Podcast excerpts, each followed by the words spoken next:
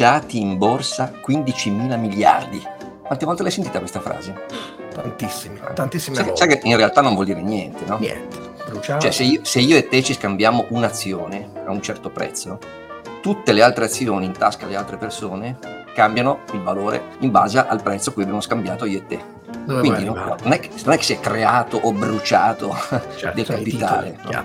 È un po' come quando si fa la stima della ricchezza di Tizio, eh, Bezos, eh, fanta 12 fanta miliardi nel suo patrimonio personale. In realtà si fa il numero delle azioni che ha in, possesso lui e le si moltiplica per il valore di borsa. Peccato che se lui andasse davvero a vendere le azioni sul mercato ne venderebbe talmente tante che quel prezzo si distruggerebbe. Cioè quella, quella non, è, non è veramente la sua ricchezza. No? Lui detiene delle azioni.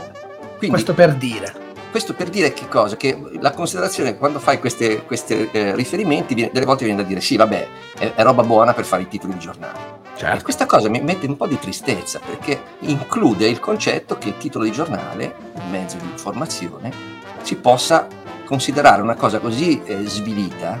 Ci si intende, se io ti dico, vabbè, roba, roba per- da giornali, roba, roba giusta per fare, per fare il titolo, no? Come se i giornali si- siano ormai una, ro- una robetta. robe- cioè, no, robetta e concordiamo, lo diamo per scontato tutti che è robetta, no? Ma, cioè, ma siamo, Assolutamente no. C'è Vabbè, ma oggi di che cosa parliamo? E fammici arrivare, l'importanza della comuni- dell'economia della comunicazione. Oh, finalmente, finalmente parliamo di un tema che mi è caro. Economia della comunicazione e abbiamo un ospite, giusto? No, abbiamo- non abbiamo un ospite, abbiamo un mostro sacro della comunicazione. Un mostro sacro della comunicazione. Io seguo la sua newsletter da sempre, non me ne perdo una, mi piace tanto. Dopo la sigla, non vi diciamo neanche il nome perché tanto lo ascoltate e andate, no andate avanti. No, diciamo il nome. Vincenzo Cosenza, Vincenzo che poi sarebbe Vincos, meglio conosciuto, tra l'altro delle mie parti, cioè di Manchester. Arrivo subito.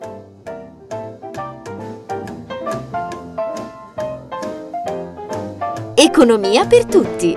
Conversazioni inclinate tra Milano e Manchester con Massimo Labbate e l'alieno gentile. Allora, ciao Vincenzo.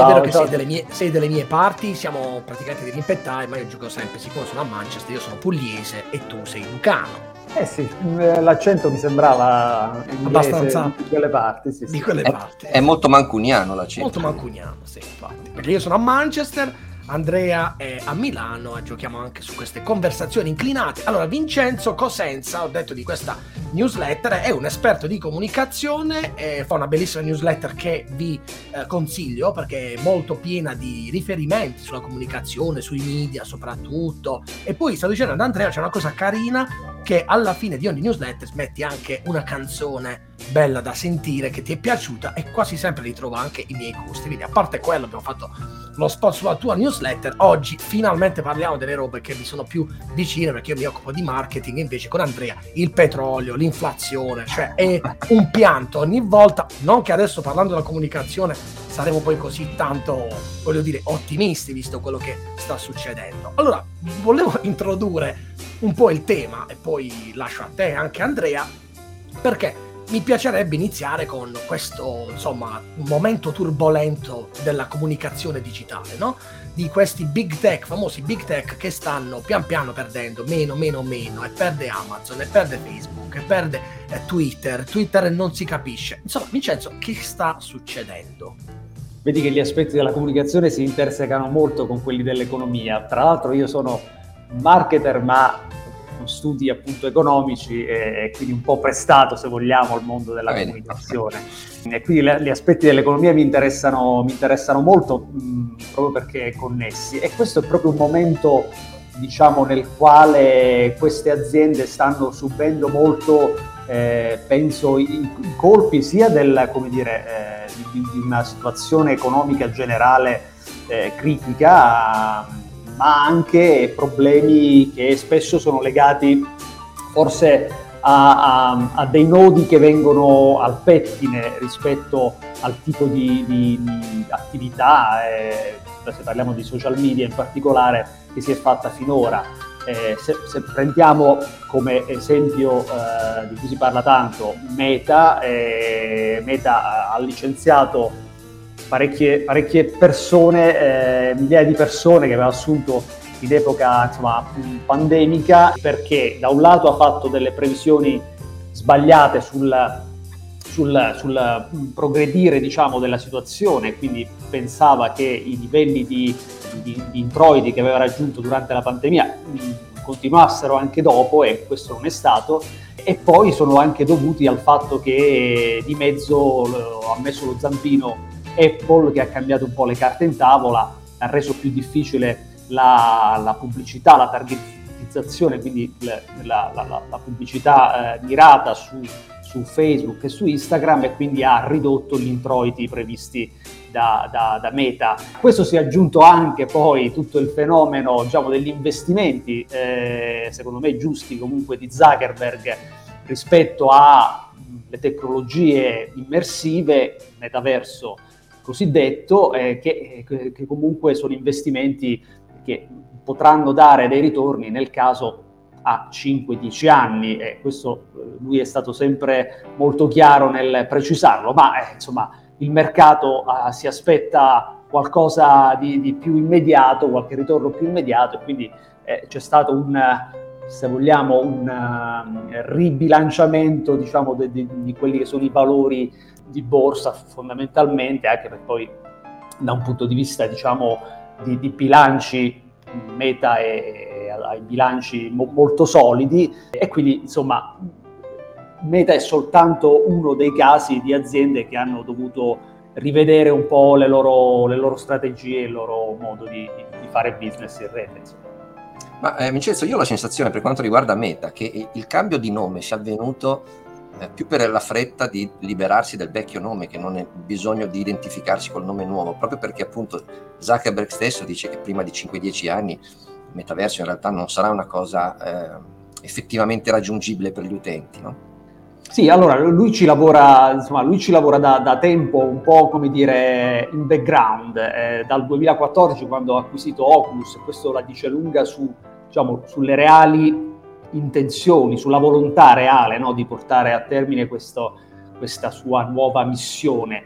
Probabilmente il cambio di nome è stato un po' anticipato ai tempi, è stato anche dettato dalle grandi pressioni che abbiamo visto mediatiche su, su, su Facebook, gli occhi del congresso americano, degli enti regolatori che, che, che comunque si facevano pressanti e, e probabilmente è stato un po' anticipato, ha anticipato un po' i, i tempi, ha preso un grande rischio, nel senso che da un lato ha, eh, come dire, oggi identifichiamo, associato il nome Meta al mondo che verrà, no?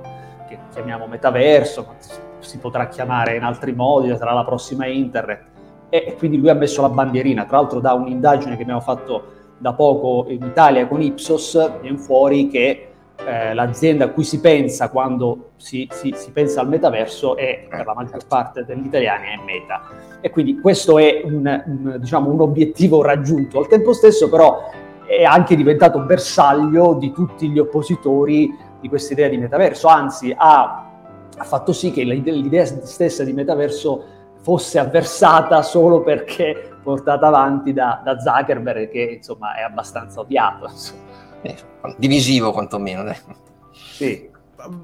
Vincenzo, Metaverso fa parte di quella che poi più in generale è un capitolo del web.3 che non è soltanto il metaverso, mette insieme altre robe.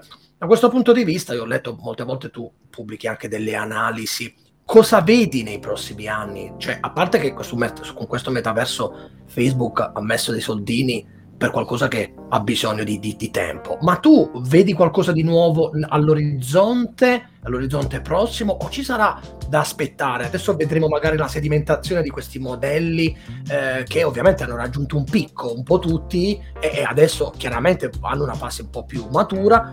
Vedi qualcosa di nuovo? Perché io non riesco ancora a vedere qualcosa di nuovo in quello che noi facciamo con questi media in generale. Cosa vedi tu? Guarda, io penso che adesso siamo eh, nella situazione in cui nel 95-2000 eravamo all'inizio di, di, internet, cioè vedevamo delle pagine web molto pesanti, difficili da caricare, poi alla fine dopo 5 minuti vedevi del testo e una foto sgranata e io mi ricordo benissimo, eh, eh, molti si chiedevano ma che senso avrà avere un sito web, addirittura l'e-commerce era fantascienza eh, Bezos era un pazzo, tanto è vero che stava quasi per, per fallire, insomma.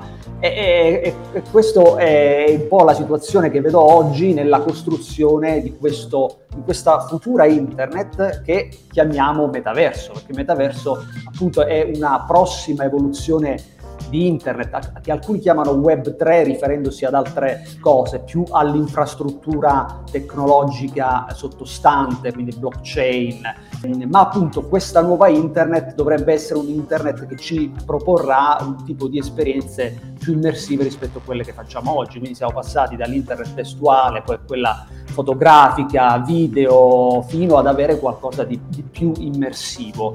Mm, ci arriveremo forse appunto fra dieci anni, per adesso abbiamo delle applicazioni, dei tasselli che sono i mondi virtuali alla Roblox, Fortnite, eh, Minecraft eh, e altri che, che, nascono per esigenze più di gioco ma che ormai si stanno trasformando, sempre più si trasformeranno in mondi sociali, di socialità. Eh, sono, sono già adesso. Ragazzi sono già adesso dei laboratori, secondo me, di, eh, di socialità. Io ho, proprio l'altro giorno ero in università e chiedevo ai ragazzi se si incontrassero dentro Roblox e Fortnite giusto per dopo scuola per sentirsi e in effetti lo fanno, cioè quindi sono probabilmente la prossima evoluzione dei social e da questo punto di vista Zuckerberg cioè, ha visto giusto, ha capito che c'era una fase di plateau nell'utilizzo dei social media, lui ormai eh, praticamente ha, ha, raggruppato tutta la popolazione mondiale su, sui suoi e, e quindi probabilmente ci sarà un'evoluzione nell'ottica di un maggiore coinvolgimento. E poi quindi abbiamo in questi mondi virtuali dove si esercita appunto questa nuova socialità, ma anche nuove esperienze di marketing da parte delle aziende, vedi Nike, Gucci all'interno di Roblox che fanno delle cose interessanti. Poi ci sono eh, le applicazioni come la, la realtà virtuale che insomma già esistono da anni, ma sempre di più diventano sofisticate. Su questo Zuckerberg ha la sua bandierina, è leader di mercato, seppur un mercato ancora molto piccolo, si parla di 30 milioni di pezzi, lui comunque è leader eh, con i suoi Oculus e poi c'è la realtà aumentata eh, che ancora è utilizzabile soltanto attraverso i smartphone, ma comunque molte aziende utilizzano per vendere i propri prodotti. Ultima Amazon utilizza i filtri di Snapchat per, per vendere i prodotti, su, su, questo, sulla realtà aumentata, probabilmente ci sarà, venendo alla tua domanda, una prossima evoluzione, un prossimo scatto. E, e che potrebbe essere lo scatto di, di, di Apple, Apple che sappiamo essere molto brava nel eh, proporre dei prodotti adatti alle masse potrebbe se guardiamo a, ai recenti, diciamo, alle recenti, eh, recenti documenti depositati all'ufficio brevetti americano, mh, mm, si nota che stanno lavorando sicuramente a un visore o a un occhiale per la realtà aumentata. Loro non parlano di metaverso perché appunto vogliono differenziarsi ovviamente da una parola di cui si è appropriato Zuckerberg, ma la realtà aumentata può essere un'applicazione immersiva di quella che sarà la prossima internet. Ecco, invece tu prima citavi blockchain e mi vengono in mente gli ambienti centralizzati e decentralizzati di cui qui abbiamo parlato diverse volte riferendoci a Bitcoin e cryptocurrency in generale. In queste ultime settimane ci sono due ambienti, uno centralizzato e uno decentralizzato, che sono entrati in competizione, che sono Twitter e Mastodon. Sì. Nell'ambito della comunicazione, diciamo. Eh, io sono, insomma, storicamente, praticamente Twitter è sempre stato l'unico social network che io eh, ho utilizzato, eh, l'ho considerato a lungo casa mia.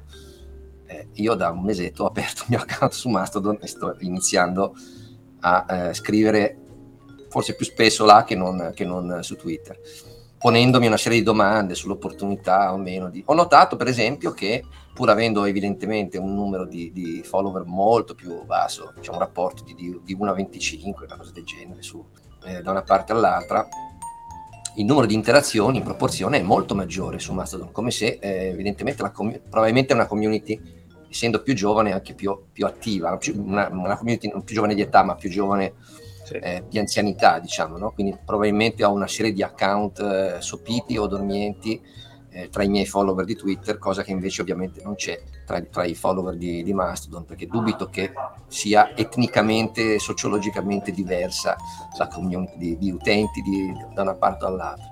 Però ecco, mi sto facendo un po' di, di domande appunto su il destino del mio archivio, di quello che ho scritto finora, eh, di quello che...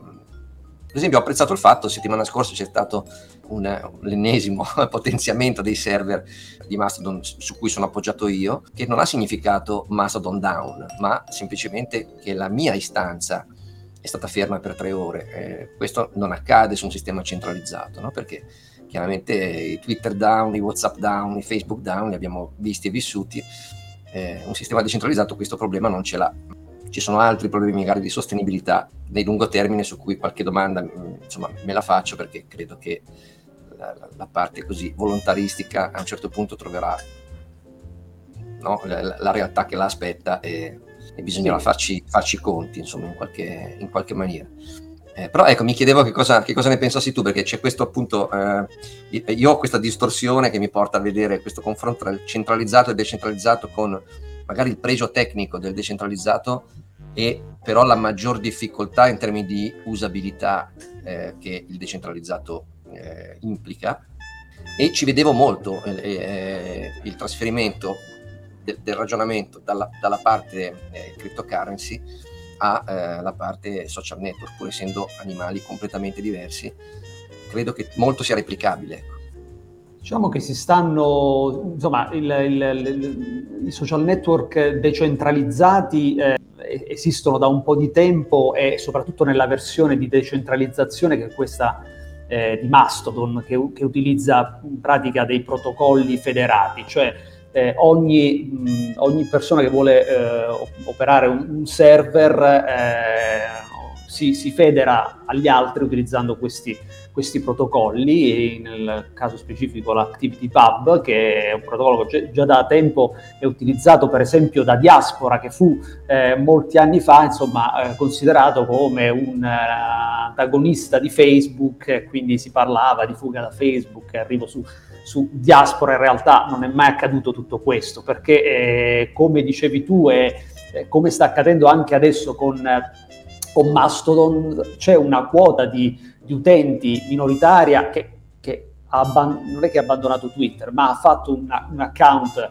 anche su Mastodon per, per, provare. Adesso su Mastodon si parla di oltre 7 milioni di utenti, quindi numeri ancora mo- molto molto piccoli, che insomma vedono in questa alternativa la, la possibilità eh, di innanzitutto, come dire, sfuggire un po' agli algoritmi No, eh, che, che, regolano Twitter, che, eh, che, che, però hanno anche lì pro e contro, poi, insomma, sfuggire un po' anche a, a questa nuova eh, aria che si respira su, su Twitter con, eh, con, eh, con, Elon Musk, ma anche una diciamo, ipotetica idea di poter, come dire, avere un maggior controllo sui propri dati. Poi sono cose che nella realtà dei fatti probabilmente pochi utenti, funzioni che pochi utenti utilizzeranno, il fatto di avere la possibilità di spostarsi da un'istanza, da un server ad un altro all'occorrenza e portare con sé i propri dati, eh, non vedere la pubblicità, insomma ci sono una serie di,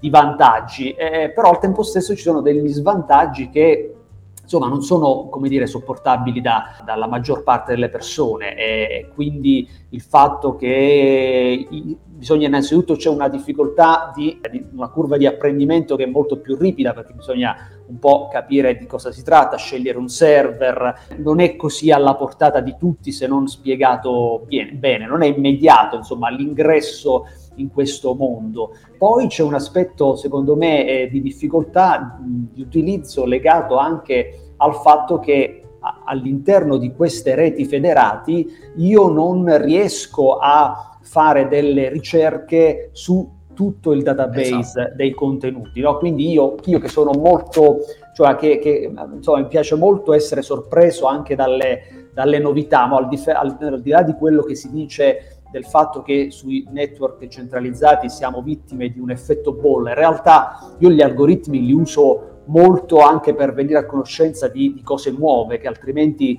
ci vorrebbe molto tempo per scovare, no? E su questo tipo di discovery su network come Mastodon è, è molto più difficile, addirittura la ricerca totale, completa di contenuti e utenti non è possibile proprio eh, per la natura proprio del, del, della rete. Quindi questo elemento di scoperta viene meno e soprattutto mi sembra un, un effetto negativo, un elemento negativo, eh, soprattutto oggi nel momento in cui la massa degli utenti cerca social network non tanto per restare in contatto con persone che conosce o che conoscerà, ma per attingere a nuovi contenuti. Quindi il caso TikTok è emblematico perché lì l'algoritmo, anche se non conosci nessuno, non hai una rete costruita, già ti propone dei contenuti. Eh, quindi mh, gli utenti vanno oggi verso questo eh, nuovo tipo di, di, di social con minima friction nel momento in cui entri già godi di contenuti come se accendessi la tv eh, e, e, quindi nessun tipo di, eh, di, di, di frizione. Di, eh, Beh, infatti è un po', c'è un po' la distinzione, no? è stata fatta tra social network e social media, dove appunto il social network è lo strumento, come era magari in origine eh, eh, Twitter o Facebook, che ti permette di crearti appunto delle relazioni, un network, una rete di relazioni, mentre social media è lo strumento che attraverso il collegamento, l'interazione tra persone ti propone contenuti. Ma in realtà, il, ma in realtà il social network diventa social media, ah, ho letto delle analisi su questo, mm. non, non, volendo diventare social media, perché il social network per nasce, per, no, più che per necessità, andando avanti, soprattutto Facebook che è il re, si, si sono resi conto che pian piano con l'entrata dei giornali, dei media all'interno si poteva creare, e su questo poi Twitter è diventato il re, dei media, perché era la sintesi dei media, sì. si è trasformato pian piano. Sì, vabbè, oggi... io sono poco affezionato, diciamo, alle diatribe terminologiche. Certo. Per me Twitter è un social network eh, asimmetrico, nel senso che mentre Facebook è simmetrico, su Facebook io devo chiedere l'amicizia e, e ottenere l'amicizia per stabilire una relazione, su Twitter no. Ma in entrambi i, i casi diciamo, il costruire la rete è funzionale a, ad ottenere dei contenuti, a fruire di contenuti più che la semplice amicizia. Poi eh, eh, su Facebook nasce di più con questa idea di ritrovare degli amici online e costru- costruirti una rete, invece Twitter più come network diciamo, di interessi. Ah. Eh, però al di là di questo è, è vero quello che dicevamo prima, cioè quello che sta succedendo, una maggiore propensione a ad, ad, accendere i social media per, come, come la TV, per, per, avere contenuti immediati. Poi qualcuno la migrazione la sta, la sta davvero facendo, i nostri, penso, eh, amici comuni, Quintarelli, sì. eh, attivissimo, hanno deciso di abbandonare... Diciamo quelli un po' più nerd. Di abbandonare Twitter e spostarsi su... Usano Twitter come il gas russo, eh, cioè devono gestire la transizione Peraltro sono, sono due cose eh, originate dal comportamento di un egomaniaco in entrambi i casi. No? eh sì, no, qualcuno, qualcuno ci prova. Eh... Sì, certo, vedremo insomma che cosa... È un posto un po' monotono, Vincenzo l'ha, de- l'ha, io, io l'ho definito così, almeno la, la, mia, cioè, la mia esperienza. Poi ho anche investito, diciamo, poco, no? Perché poi le reti sono c'è, c'è, sicuramente, c'è, sicuramente, più delicatezza nelle... nelle, nelle sì, nelle, ma questo, guarda, è, esatto, è più, è più, tipico, io ricordo Twitter all'inizio, esatto. era così, friend feed all'inizio, cioè, era, era c'era, c'era il follow Friday no, all'inizio. esatto. Perché i primi fruitori sono quelli più educati, i primi, poi pian piano arrivano gli altri. Ma no, è che quando un posto è poco affollato c'è l'educazione, quando esatto. il posto cioè le stesse persone allo, allo, stadio o in, o in, metropolitana o fuori dallo stadio, fuori dalla metropolitana esatto. hanno comportamenti diversi. Certo. Certo. Ecco Vincenzo, su questo abbiamo, siamo pian piano passati poi al discorso media, che è un altro dei temi che tu anche segui, no? cioè l'idea comunque dell'intrattenimento online, a parte che il re dei, dei, dei social media oggi è TikTok, che è quanto di meno social network che c'è, perché in buona sostanza su TikTok vai per vedere roba, per vedere video, micro video e per divertirti, come tra l'altro anche Instagram, sì, ok, il collegamento quanto vuoi, ma si va sempre più alla fruizione di contenuti che mettono poi mi ricordo quando Netflix diceva nei primi anni che il nostro concorrente è il tempo, è il sonno, non il tempo, e in realtà adesso insomma un po' di concorrenti nel frattempo sono arrivati nonostante Netflix sia ancora il re ecco su questo volevo trattare con te poi altri un paio di argomenti che uno sono quelli dei media dei giornali il futuro dei giornali e poi ovviamente il futuro del cinema no? delle fruizioni sui giornali non se la passano bene eh, a parte pochissimi modelli ma non si vede la luce sul modello di business, nel senso che a parte pochi grandissimi, New York Times che compra, compra, compra e oramai è il più grande, o altri piccoli, eh, piccoli, un po' più piccoli, tipo il modello Guardian, che però ha dei sostenitori comunque che sono dietro e che quindi permette di fare grandi investimenti, o i modelli Economist, Financial Times, che sono un po' più verticali, da questo punto di vista cosa ne pensi? Sempre proiettandoci rispetto a quello che sarà il futuro e anche al tema che adesso poi ripropone anche Twitter, la polarizzazione, le fake news che ritornano, quindi la necessità di avere un ottimo giornalismo. Cosa vedi nelle tendenze del prossimo futuro? Io, io, sospetto che insomma, eh, il, i problemi dei giornali siano più che altro problemi eh, relativi diciamo, alla, alla, eredità che si portano dietro e quindi intendendo con questo anche eh, la struttura di costi che si portano dietro e che fanno fatica a tagliare. Perché voglio dire, io penso che eh, una quota di persone, come appunto dimostrano alcune esperienze Guardian, New York Times, eh, sono disposte eh, comunque a pagare per dei contenuti diciamo, di, di valore, gli abbonamenti insomma, in assoluto io penso vadano bene anche gli abbonamenti a sole 24 ore. Il tema però è capire qual è la struttura dei, dei costi, cioè non, non, riescono, non, riescono, a starci secondo me in termini, in termini di, di, costi. Quindi se, se la struttura giornale cartaceo ha, ha, e avrà, continuerà ad avere dei problemi, io penso che la, la vendita di informazione online, insomma, se, se, fatta bene, se c'è qualità, dovrebbe avere grandi, grandi problemi. Anche so. se la, la, lingua credo che faccia molta differenza, no? la lingua, sì, Guardian il bacino, scrivere possono scrivere a tutto il mondo, diciamo, esatto. rivolgersi a tutto il mondo. Però anche gli italiani potrebbero iniziare a farlo, questo è uno dei temi che Repubblica per esempio ha iniziato a farlo, scrivi più contenuti in inglese per avere un pubblico diverso, perché non lo fai, voglio dire, soprattutto su grandi argomenti che accadono in Italia e che possono essere legati a un pubblico, però vedo pigrizie su questo. Repubblica ha provato, ma altri proprio zero, cioè non vedo contenuti in inglese da giornali italiani. Sì, sì, e poi non vedo in, grande innovazione. Diciamo che New York Times e Guardian hanno innovato molto anche da un punto di vista tecnologico, eh, quindi non si sono più percepiti soltanto come produttori di contenuti, ma come, com, come azienda che oggi deve avere un comparto tecnologico forte per innovare il prodotto, cioè non per tenere su i server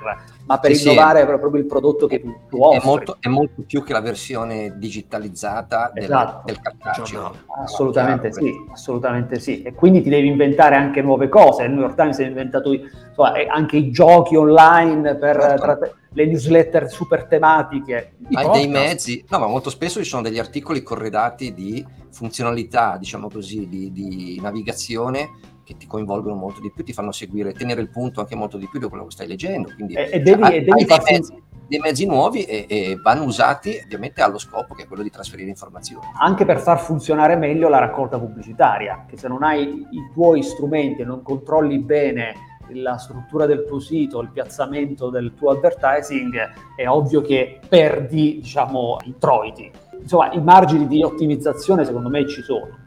Quindi alla fine io non ho capito se il mio pronostico che questa diatriba tra Apple e, e Musk finirà con Apple che si compra Tesla e fa finalmente. Vabbè, la diatriba tra Apple e Musk è tutta nella testa di, di Musk, innanzitutto. Cioè, è una, una, una, pantomima montata d'arte che mi ricorda molto i nostri politici, no? Che lui, lui dice: Ma Apple ci vorrebbe fuori dal, dall'Apple Store. Poi, dopo due giorni, va lì a Cupertino in pellegrinaggio e, e torna a casa dicendo: No, ma Tim Cook mi ha rassicurato non ci toglieranno eh, dall'Apple Store, ma il tema, il tema, vero è che lui si è accorto che con eh, il sistema di abbonamenti che ha in mente eh, ha questo 30% di, di tassa di Apple che, che, insomma, che gli farà perdere parecchi, parecchi guadagni. Quello è un tema eh, delle strutture insomma, del, della tassazione, diciamo così, delle App Store che, che, comunque è un tema sollevato anche da altri. E, Epic Games aveva già, però è già, esatto. contro, già data contro un muro lei. No? Eh, sì, sì, sì, sì, vero. Eh, quindi insomma non so se, se, arriveremo a qualcosa, però il fronte diciamo, contro Apple è abbastanza... Sost- sì. diventa...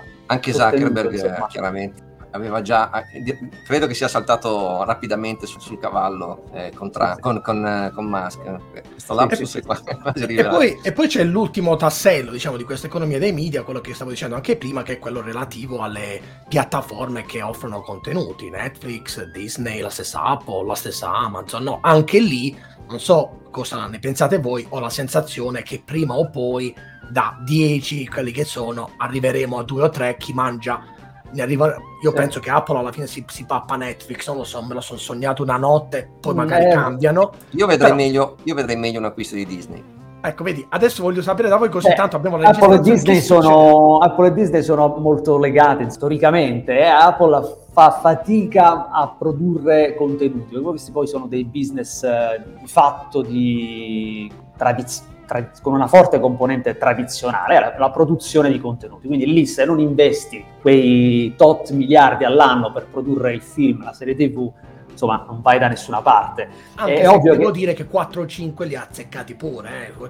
Tanto e dopo... Severance che è una roba sì, spaziale oh, per me. Sono d'accordo dopo tre anni o quattro anni di, di prove, sì, inizia, però è, è proporzionale all'investimento che certo. tu metti. Hanno iniziato molto gradualmente, mentre Netflix, Amazon Studios hanno investito eh, molto. Che lo fa o Disney, come dire, Disney è il suo, il suo pane. Eh, però anche lì hanno raggiunto una sorta di plateau nel, negli abbonamenti, nel monte abbonamenti, cioè un po' mercato certo. complessivo degli abbonamenti e, e quindi stanno introducendo le formule pubblicitarie e, e quindi sì, probabilmente ci sarà una, una sorta di, eh, di, concentrazione con qualcuno che... Qualcuno farà... si mette a vendere altro, tipo Sky che si mette a vendere... No, la, l'altra cosa che stanno facendo per catturare l'attenzione, questo mi sembra interessante in ottica media, è, è, è quella di eh, espandere la, la, la, loro, la loro offerta di servizi ai giochi soprattutto casual games, come nel caso di, di Netflix, e tu quindi per tenerti legato ti, ti, mettono dei giochi che puoi fare tra un film e l'altro, anche perché poi insomma, film sì, fino a un certo punto, due ore al giorno magari, ma insomma, più di tanto poi non riesci a stare lì legato a vedere pubblicità magari o a, o a fare altro. Dico, io vorrei parlare di un ultimissimo tema prima di chiudere, eh, che è importante secondo me in tutto questo, è la questione privacy di cui ho la sensazione che nei prossimi anni se ne parlerà sempre di più, forse l'Europa arriverà prima con una legislazione rispetto agli Stati Uniti che continuano, vuoi per lobby, vuoi perché forse non ci capiscono granché, visto quello che accade al congresso quando andò Zuckerberg, sembravano dei ragazzini fuori dal mondo, ma non lo so se era voluto o meno. Da questo punto di vista la privacy penso che proprio oggi Andrea twittava, eh, mi ha fatto vedere un tweet di uh, Huawei che pare che abbia cancellato i contenuti forse dal ser- direttamente dal server che gli, i cinesi avevano postato una roba che ha superato per, nella mia no, testa non solo postati, ma, ma, quelli che erano residenti sui loro dispositivi c'è una roba Quindi... pazzesca cioè, mi sembra un mix fra Black Mirror e Minority Report roba proprio che neanche Spielberg ha pensato da questo punto di vista adesso parliamo del mondo occidentale perché quello l'abbiamo capito come i cinesi, i russi no? Sulla privacy, eh, cosa ne pensi Vincenzo? Ci saranno passi avanti che cambieranno un po' le carte in tavola? Ma sì, io penso che ormai eh, diciamo, l'attenzione su questo tema è alta, è, lo stesso Facebook insomma, sta pensando, sta già mettendo in piedi degli algoritmi che permettono di, di, di, fare una targetizzazione pubblicitaria agli inserzionisti senza avere quella quantità di dati di prima parte che che si avevano prima. È ovvio che tutto ciò è dettato dal, dal blocco di, di, Apple, però da lì appunto viene fuori anche una nuova possibilità di trattamento dei, dei dati, cioè si può fare a meno dei dati di prima parte delle persone ormai perché gli algoritmi riescono a, a ottimizzare bene la, il piazzamento degli annunci pubblicitari. Il vero, quindi questi, questi grandi social come, come Meta sono già secondo me molto attenti perché negli anni insomma sono stati bastonati e quindi ora sono abbastanza insomma ci vanno coi piedi di piombo. Eh, penso che il grande imputato dei prossimi anni sarà TikTok.